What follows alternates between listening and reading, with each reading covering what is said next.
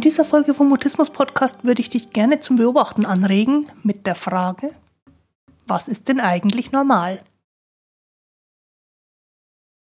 Jugendliche und Erwachsene, die mit selektivem Mutismus aufgewachsen sind, antworten fast immer auf die Frage, was sie sich wünschen. Erstens in Ruhe gelassen werden und zweitens normal sein. Wenn man danach fragt, was sie konkret mit Normalsein verbinden, wird es schnell unübersichtlich. Denn an ein Normal ohne Mutismus können sie sich gar nicht erinnern.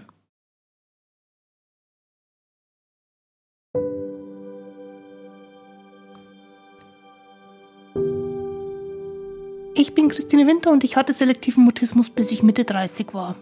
Heute unterstütze ich andere beim Mutismus verstehen die Erwachsenen, die ihre Sprechblockaden hinter sich lassen wollen und die Eltern mutistischer Kinder und die Profihelfer, die als Therapeuten, als Pädagogen, als Sozialarbeiter und so weiter für Mutisten arbeiten.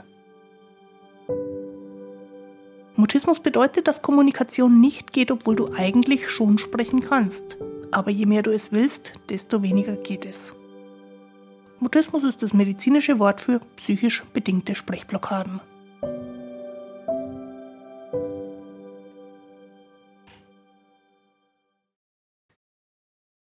Dich und schön, dass du da bist. In dieser Folge vom Mutismus Podcast ist die Kernfrage, was ist denn normal, wenn es keine Erinnerung an ein Leben ohne Mutismus gibt?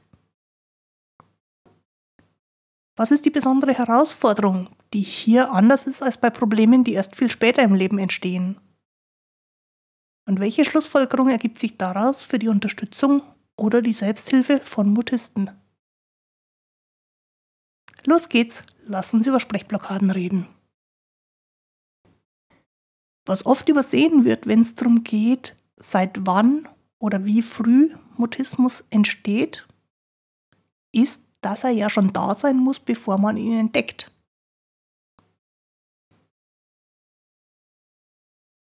Die Wurzel von selektivem Mutismus muss also sehr viel früher liegen als der Zeitpunkt, zu dem es dann bemerkt oder gar diagnostiziert wird. Und wenn wir sehen, dass bei manchen Kindern im dritten, bei vielen im vierten Lebensjahr schon zumindest eine Verdachtsdiagnose für selektiven Mutismus im Raum steht, dann muss das betroffene Kind sehr, sehr jung gewesen sein, als es die Erfahrung von mutistischen Blockaden gemacht hat.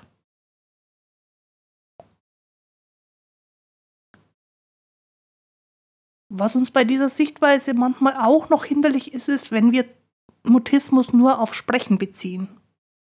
Dann schaut es ja so aus, als ob das Problem erst da sein kann, wenn das Kind mit Fremden sprechen soll.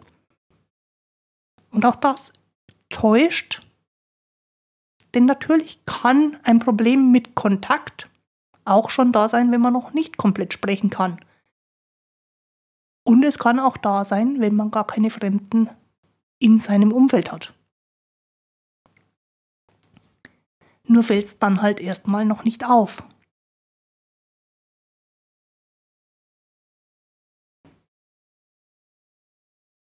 Was für annähernd alle Mutistinnen und Mutisten, mit denen ich bisher darüber gesprochen oder darüber geschrieben habe, zutrifft, ist, es gibt keine bewusste Erinnerung an die Zeit davor. Es gibt keine Lebenserfahrung auf die man zurückgreifen kann und in der Mutismusblockaden keine Rolle gespielt haben. Im Unterschied zu später auftretenden psychischen Problemen gibt es also kein Normal in dem Sinne, auf das man dann zurückkommen könnte, an das man wieder anknüpfen kann.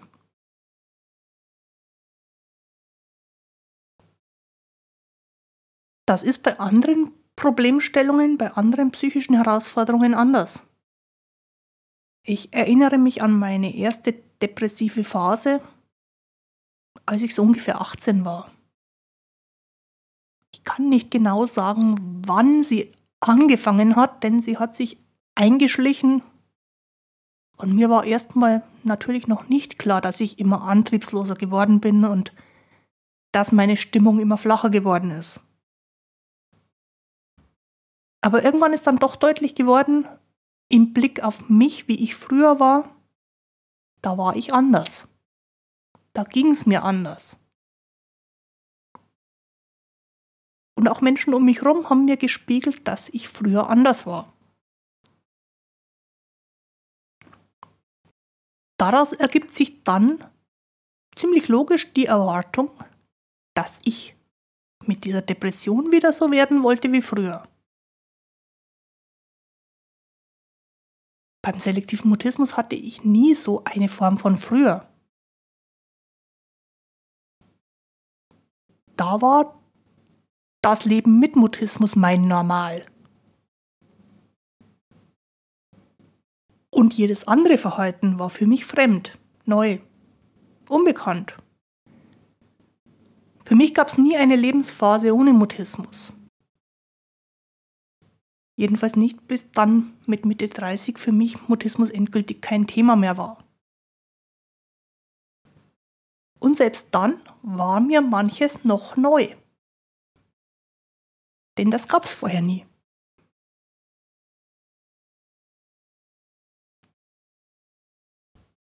Wenn du selber jetzt Schwierigkeiten hast mit dieser Vorstellung bezogen auf Mutismus oder Nicht-Mutismus, nehmen wir doch ein Beispiel, das uns alle die letzten Jahre betroffen hat.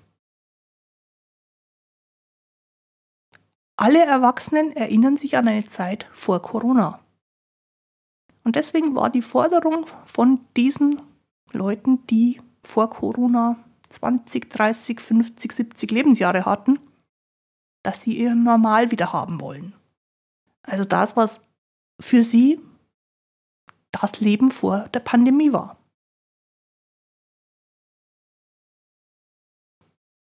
Für Kinder, die noch recht jung sind, die zum Beispiel jetzt in den letzten beiden Jahren in die Schule gekommen sind, ist Schule so, wie sie sie kennengelernt haben, unter Pandemiebedingungen normal. Es gibt ja keinen Vergleich dazu, wie es anders sein könnte. Für Kinder in diesem Alter ist auch normal, dass die Eltern unter anderem durch die Corona-bedingten Herausforderungen recht gestresst sind. Und auch da erinnern sie sich nicht so richtig bewusst an ein anderes Normal.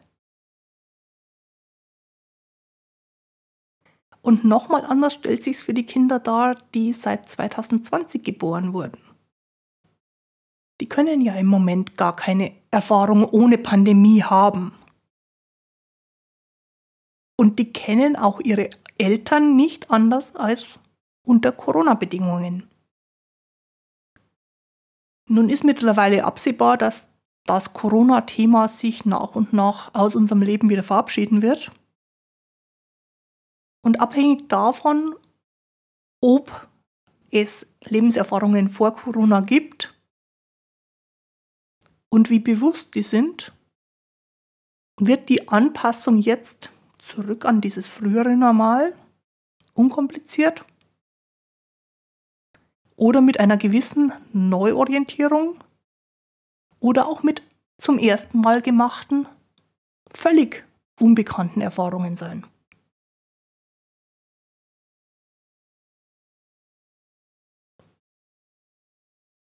Die Forderung sei doch normal. Also verhalte dich wie jemand, der andere Erfahrungen gemacht hat. Macht nicht wirklich Sinn.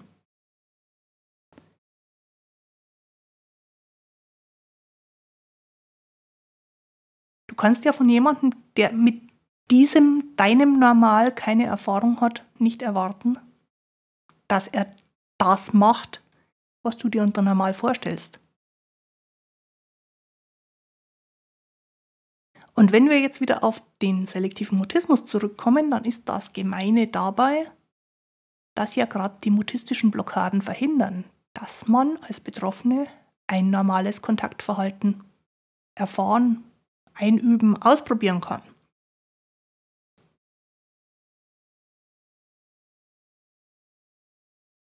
Da liegt auf der Hand, dass die Forderung sei normal oder sei wie die anderen nicht zum Ziel führen kann. Und der Weg zur Normalität kann auch nicht über ein künstliches Einschleifen von Verhaltensweisen, die für den jeweilig Betroffenen eben nicht normal sind, funktionieren.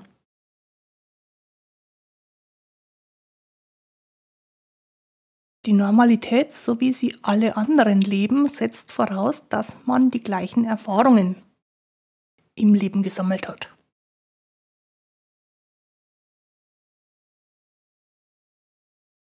Und das ist bei einer früh entstandenen Problematik schwierig, denn alle Erfahrungen unterscheiden sich ja von der ganz normalen Entwicklung. Und das nicht erst seit dem Moment, in dem die Diagnose gestellt worden ist und auch nicht seit dem Zeitpunkt, als man gemerkt hat, dass da irgendwas seltsam ist, sondern schon viel früher.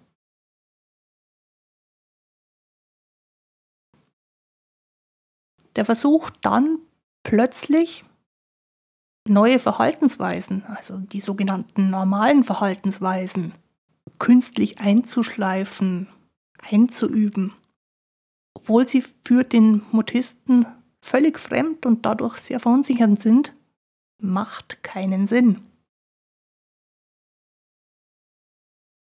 Und dieses Einüben und Antrainieren funktioniert umso weniger, je älter die Betroffenen sind.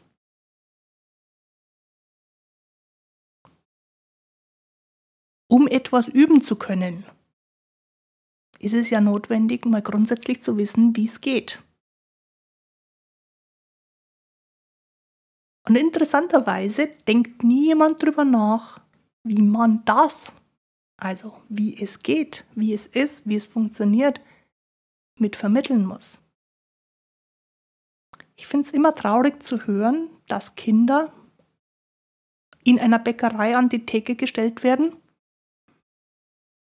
um sich eine Breze zu kaufen.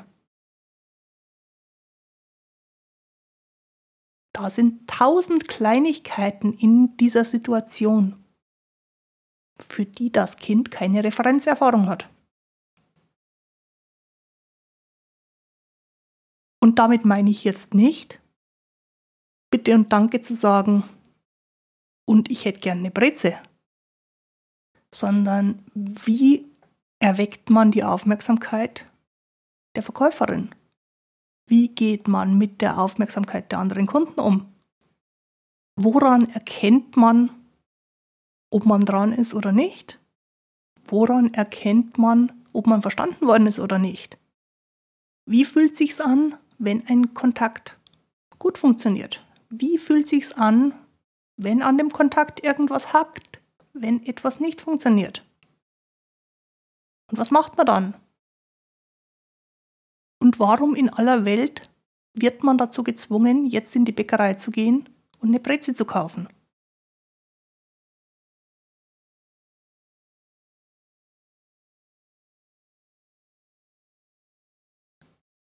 Ohne die Referenzerfahrung, was passiert und wie es geht und wie man darauf reagiert, wenn etwas sich von dem unterscheidet, wie es beim letzten Mal gegangen ist erlebt man solche neuen Anforderungen als gefährlich und sich selber als hilflos.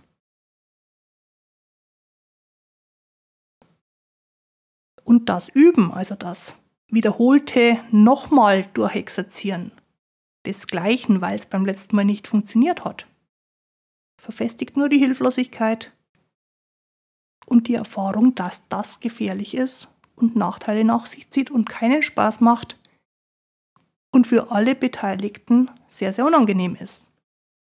Nicht zuletzt für die Bäckereifachverkäuferin, die damit ja auch nicht umgehen kann.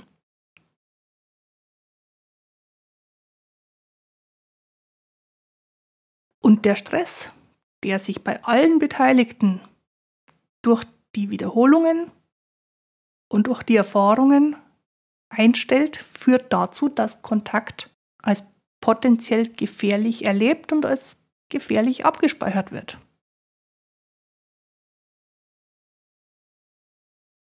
Wie gesagt, die Referenzerfahrung für normale alltägliche Begegnungen fehlt ja. Und so wird immer mehr zur Überforderung Und Überforderung, das wissen wir, führt zu Blockaden. Und das ist dann manchmal die Beobachtung, die im Verlauf eines mutistischen Lebens gemacht wird, dass es nicht einfacher wird, dass es keine erwarteten Fortschritte gibt, sondern dass die Situationen, in denen eigentlich die Fortschritte sein sollten, immer belasteter werden. Was dann gelernt wird, ist, dass man die Erwartungen immer wieder nicht erfüllen kann.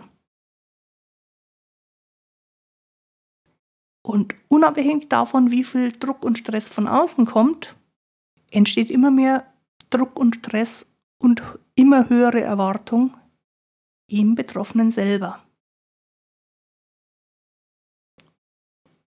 Und relativ bald braucht es überhaupt keine Anforderung von außen mehr. Es reicht, um eine Blockade auszulösen, dass man von sich selber was erwartet.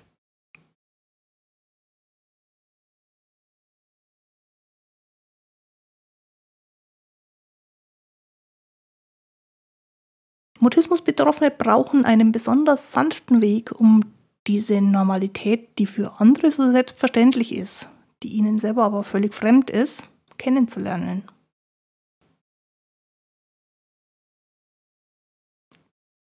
Was mir manchmal dabei hilft, da wirklich behutsam vorzugehen, ist der Gedanke, dass wirklich ganz früh das Problem entstanden ist und dass ich alles das, was danach an Erfahrungen dazugekommen ist, immer im Licht von Mutismus betrachten muss. Daraus ziehe ich für mich die Schlussfolgerung, dass ich ansetzen muss mit Erfahrungen, wie sie ein sehr, sehr junger Mensch, ein Kleinkind, macht. Denn diese Erfahrungen fehlen unter Umständen noch. Und wenn sie nicht ganz fehlen, dann sind sie zumindest von ganz vielen anderen Erfahrungen überlagert worden. Ich fände es deswegen viel, viel wichtiger, Optionen zu geben, in denen neue Entdeckungen gemacht werden können. Und das Fordern und das Fördern hinten anzustellen. Forderungen und auch Förderungen stehen immer unter der Prämisse, dass jemand weiß, wie es geht.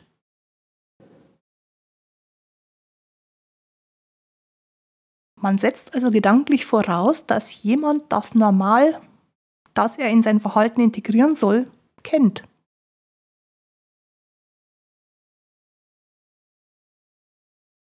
Und diese Idee trifft für selektiven Mutismus schlicht und ergreifend nicht zu.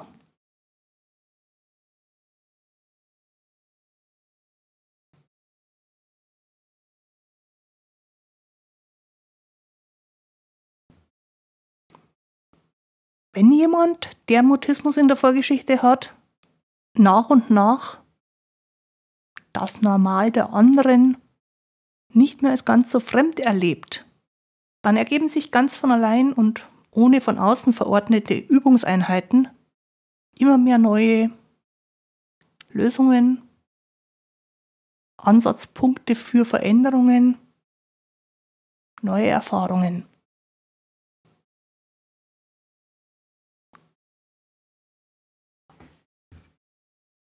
Wenn ich die heutige Überlegung noch mal kurz auf den Punkt bringen möchte, dann geht es mir vor allen Dingen darum, in dir den Gedankengang auszulösen, dass es da keine Erfahrung von normalem Kommunikationsverhalten, von normalem Kontaktverhalten gibt.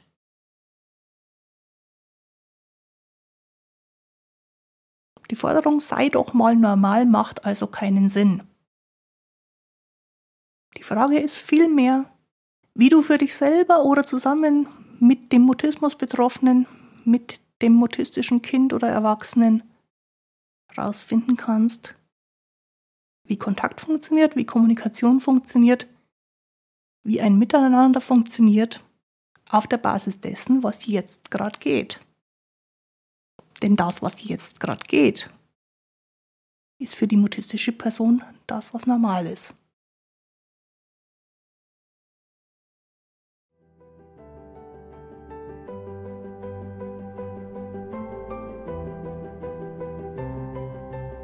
Die heutige Folge findest du auch wieder auf meiner Internetseite christinewinter.de-mutismus-podcast.